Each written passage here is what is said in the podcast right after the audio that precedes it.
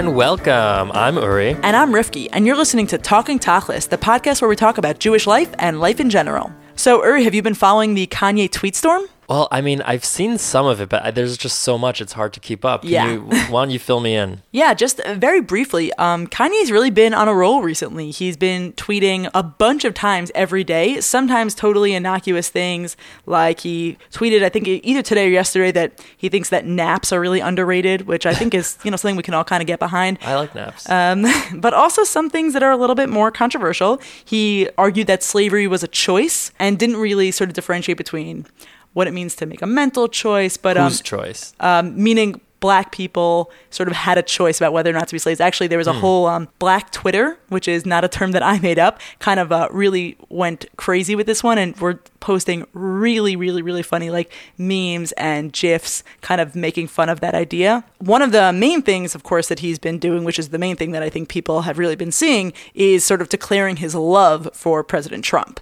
Um, which Right. is getting a lot of people pretty upset. Um, it's interesting though when he he's gotten a lot of pushback, obviously, for these statements, and Kanye's sort of a argument back at everyone else is that he's just a free thinker, you know, and why should he be boxed into assuming that Trump is evil just because he's a black man, you know? So fine, he's not conforming to these traditional beliefs, but you know that just makes him creative, and it's just because he's a genius and things like that. right. Um, And in a way, I would imagine a lot of the criticism just fuels his own flame or proves his point in a way that he's saying, "Why are you making assumptions of how I'm supposed to think just because I'm part of this group?" Exactly, and that that's gotten a lot of uh, it's gotten a lot of media attention. It's got a lot of personal attention. I've definitely seen a lot of pretty interesting articles, um, and I think you know most importantly, Uri, it's clear that it's because we mentioned last week Yeah, when we he was starting this. It's that talking tachlis bump. It's very real. I think we you know it's undeniable at this point. We have to be careful how we use it.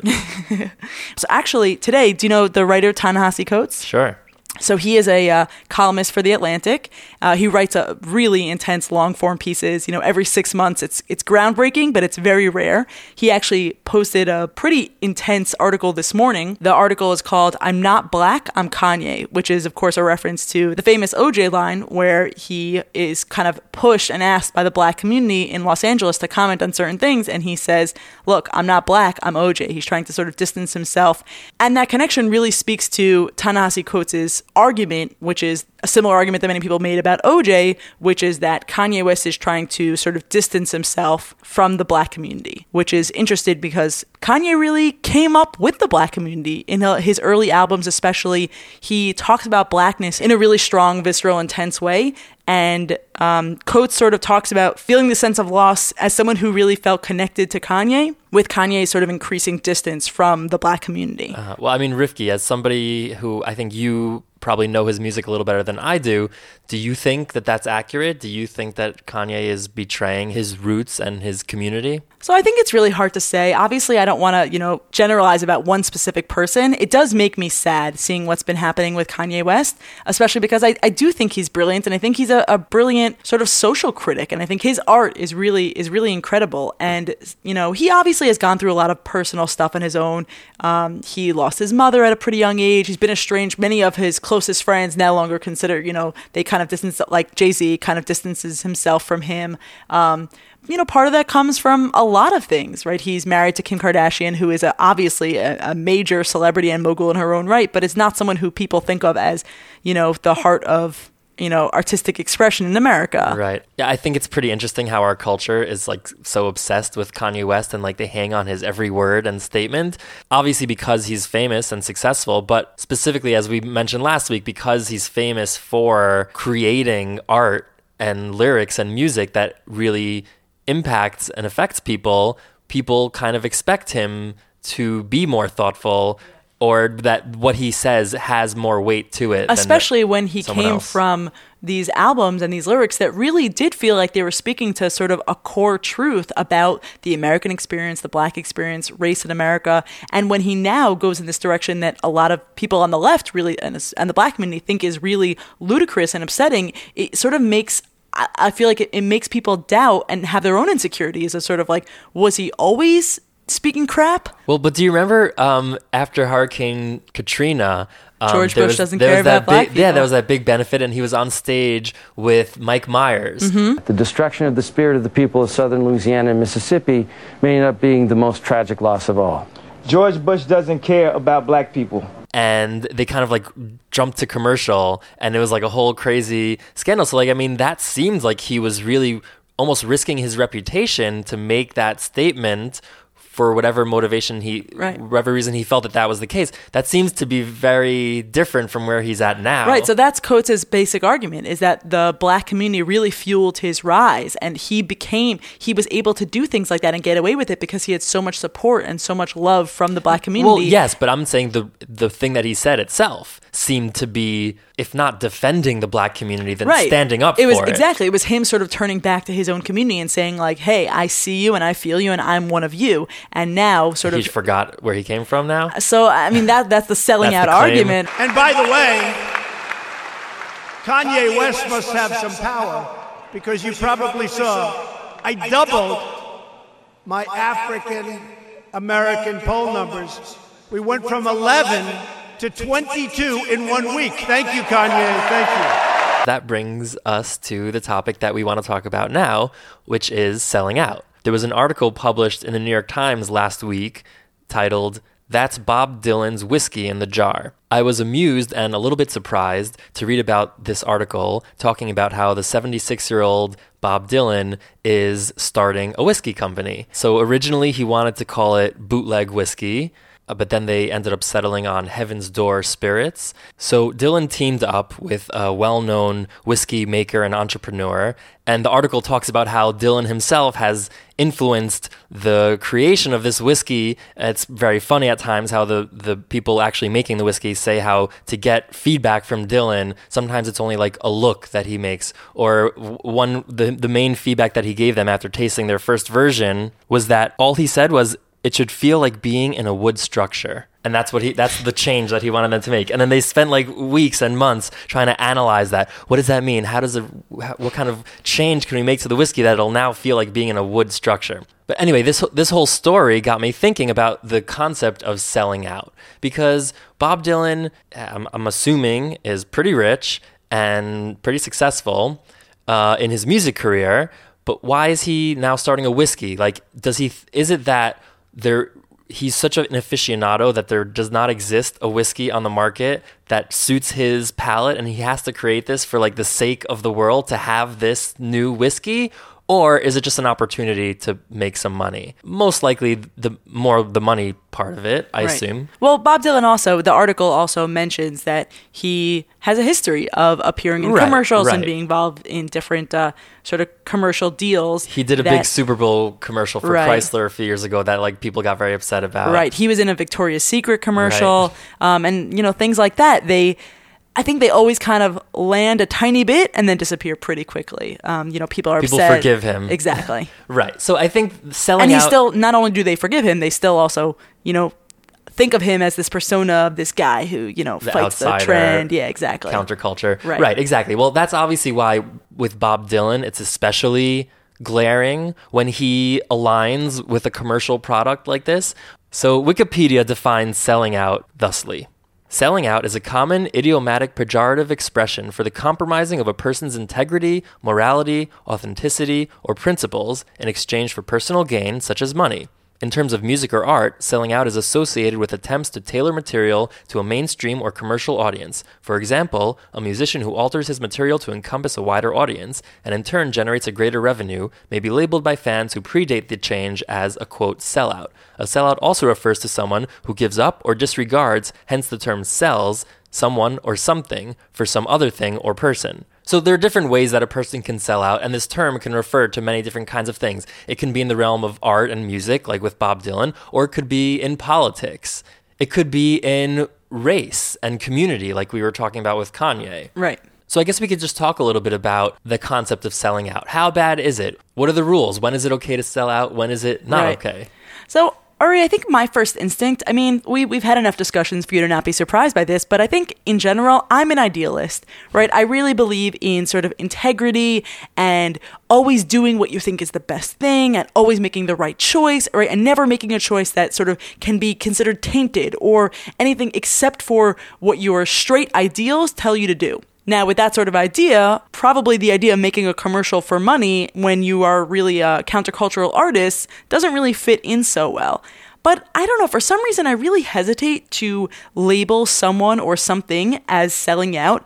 It just feels like a really strong term. First of all, because I think another part of my sort of idealism is that you never really know what's happening with an individual person, mm-hmm. right? We don't know what's happening with Bob Dylan. First of all, he might be a huge whiskey person. He might be obsessed with Chrysler and Victoria's Secret, right? Probably not. okay. Or he might be in debt, or he might have, you know, like, uh, especially it's a ridiculous thing, but the celebrities have serious debt problems right. because they manage their finances really poorly, right? right. Uh, by the way, if any celebrities are listening, I'm very frugal, so feel free to hire me as your uh, financial advisor.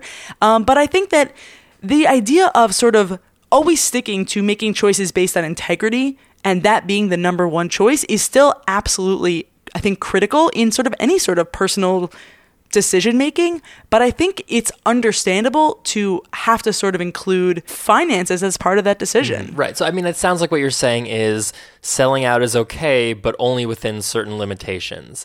Meaning, if you're selling out to make some money, that's okay. But what about what about you're talking about integrity? What if you sell out your integrity? Right. So I think yeah, I think that's a, that's a fair point, and I think let me let me amend it. It's not that selling out when you're getting a little bit of money is okay. It's more like if you're selling out because you need the money, you at least need to be conscious and you to need to make sure that you are not compromising your ideals. Meaning, let's say, you know, 20 years ago, I'm an anti apartheid activist, right?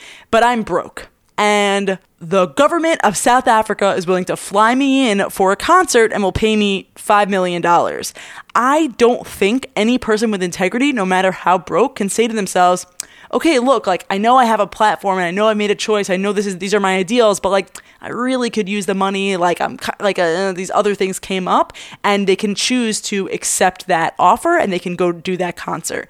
I think it's more important that look, you do a commercial, you do a commercial, but understand what your values are. Make sure that you're not forgetting about your you know artistic integrity. Make sure you're not stopping the songs or the movies or things like that in an effort to gain commercial success. Well, right. There have been, I mean, there have been a lot of examples of artists um, let's say a musician performing for a private party of like a dictatorship right. or like an oppressive like regime.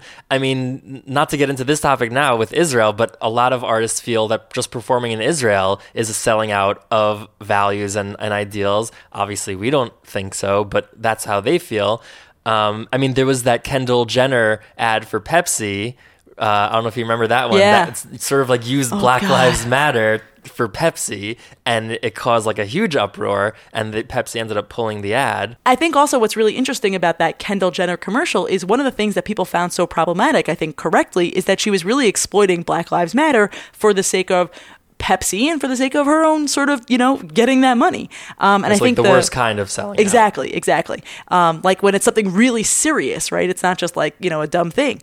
And or I turning think, something serious into a exactly, dumb thing. exactly. Um, and I think the the the first comparison that I think of you know, there is it's a slightly different kind of selling out, but Rudy Giuliani had been mayor of New York. And then years later, when he was running for president, he one of the things that he kept bringing up was 9/11. He would talk about sort of, you know, you know, when I was mayor on 9/11 and I had to keep my city calm and I had to show them that I was a reassuring presence. And in every single um, ad, debate, you know, everything like that. He was constantly talking about 9 11. And eventually, uh, actually, Joe Biden, I think, kind of made a crack about it. I'm trying to remember what the exact line was, but it was something like, you know, you say three things in every sentence a noun, a verb, and 9 11. And, you know, basically after that, and, and the voters agreed. And he basically, you know, dropped that. And I think well, I that's, that's why part, he didn't succeed. But right. yes, people felt he was exploiting yes. 9 11. And I think that's a big part of, I think, the, the really crass part of selling out. It's not just making money, it's making money off the backs of something, right? So it's making money off the backs of a movement or of a specific principle, right? It's things that are supposed to matter, but instead you're valuing th- this this nothingness. Right. I would definitely agree that there it's much more egregious to sell out your values and integrity than to just do something neutral for the sake of money there's a there's a funny quote from Mike Dirnt of Green Day where he said, "If there's a formula to selling out, I think every band in the world would be doing it." Meaning, a lot of times when people uh, right. accuse a band of selling out or an artist, it's basically just they became successful and now you're jealous right. because there's you're not successful. So they sold out.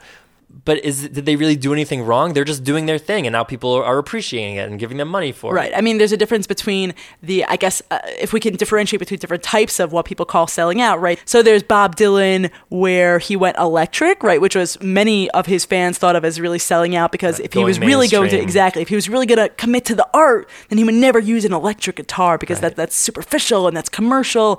And there's Bob Dylan doing a Victoria's Secret commercial where there's no claim to be made. He's empowering women, actually. That's beautiful. Yeah, Victoria's Secret, known for empowering women. Uh-huh. But Uri, I actually I, I want to ask you because one of the things that I'm thinking about when it comes to selling out is is there a way to actually be sort of successful, whether that means commercially successful, whether that means politically successful, successful without selling out? Like how do we sort of like separate those things? Right. So, I mean, this may surprise some people, I- might be more of the communist here uh, in this group. I'm actually not sure who's more of a communist, but like I think capitalism has something to do with it. I think the the potential and the amount of money you can make for doing a Pepsi commercial that you have, like for example, um, Tom Jones, uh, who a song that most people probably recognize from um, Fresh Prince of Bel Yeah. Air, did a commercial for Coke where he totally changed the words of his famous song to talk about Coke. I'm just, let's play a couple seconds of it. Let's swing it one time with a new song from Tom Jones. Coca-Cola.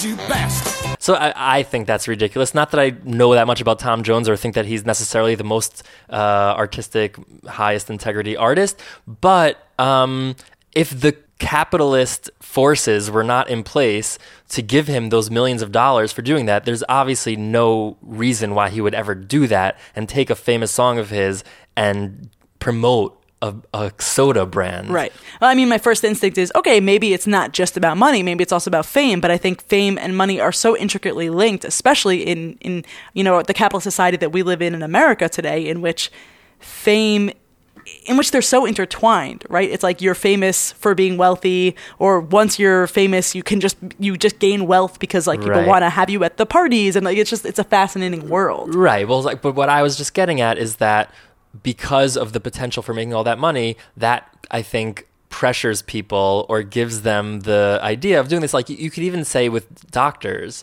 um, you know, students in medical school have to choose what specialty to go into. So the specialties that are most needed, from what I understand, are like you know primary care and doctors who are going to take care of the people who can't afford healthcare or have bad healthcare. Right. But a lot of times, the most, the best and the brightest will go into fields like plastic surgery or dermatology because they pay so much more. Right. And so it could definitely be argued that like they're not doing what are they doing wrong? They're they're making a choice and they're they're still helping people and, and whatever. But it's clearly the money has a lot to do with it. Right. And that I think makes things complicated in a capitalist society. I'm not saying I wish we were in communist Russia. I think this is probably the best system that there is, or definitely the best system. But these are things that I think is, are important for people to be thinking about and talking about.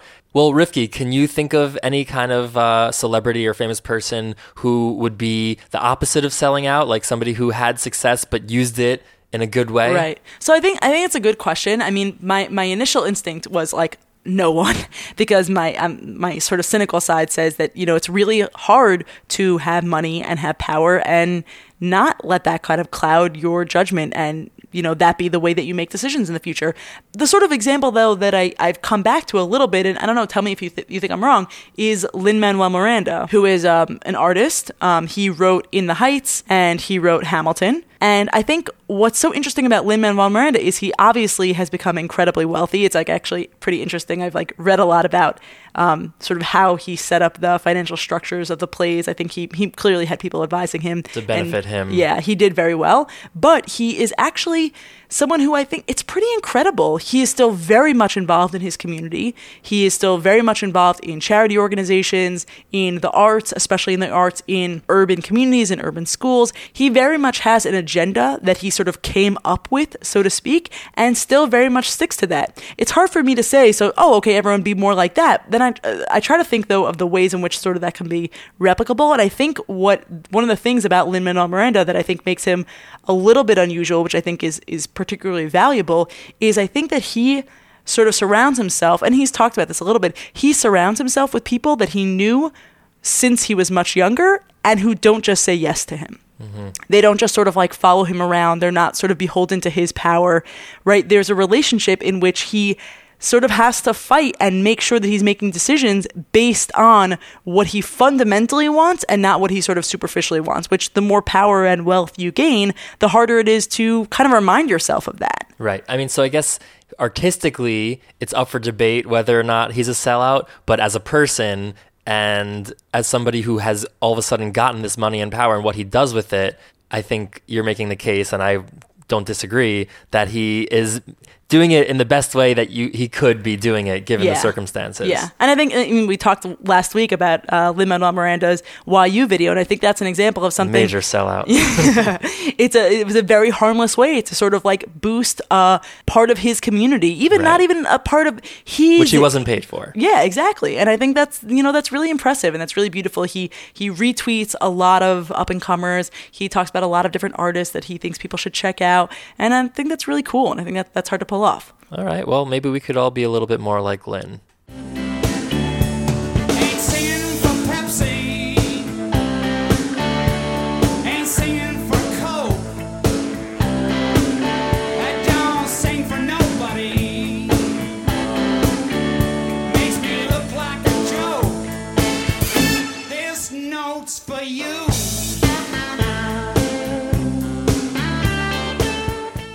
We have one more thing before we go, and that's our segment called Did You Read It? Did you read the New York Times? Yes. New York Observer? Yes. Washington Post? Yes. Wall Street Journal? Of course I read it. Did you read that steampunk article in Boing Boing? I did not like the end of it. One of both of our favorite podcasts, other than Talking Tachlis, of course, is This American Life. Last week's episode was called Random Acts of History stories about people who accidentally bump into unsettling facts of history in settings meant to teach them history.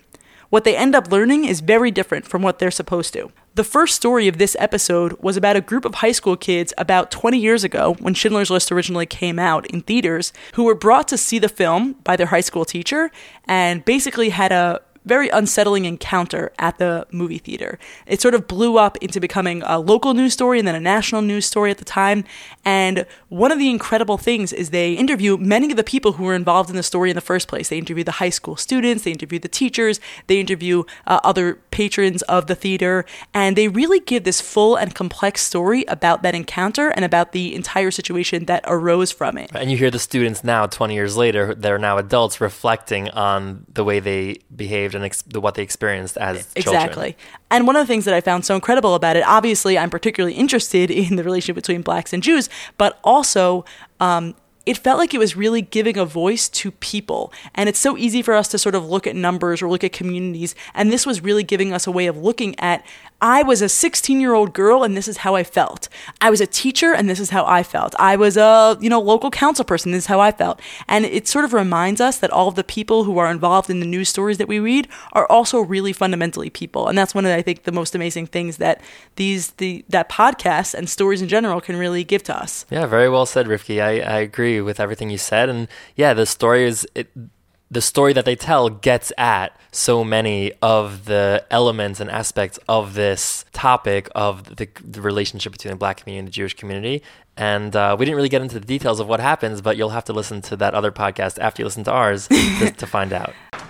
And I remember I heard somebody says, "Oh my God, he's not gonna shoot her." This is Tanzania. Then one of the kids said that out loud, and uh, I was thinking the same thing in my head. I said, "He's not gonna shoot this woman. She's just trying to try to let them know that they're doing something incorrectly."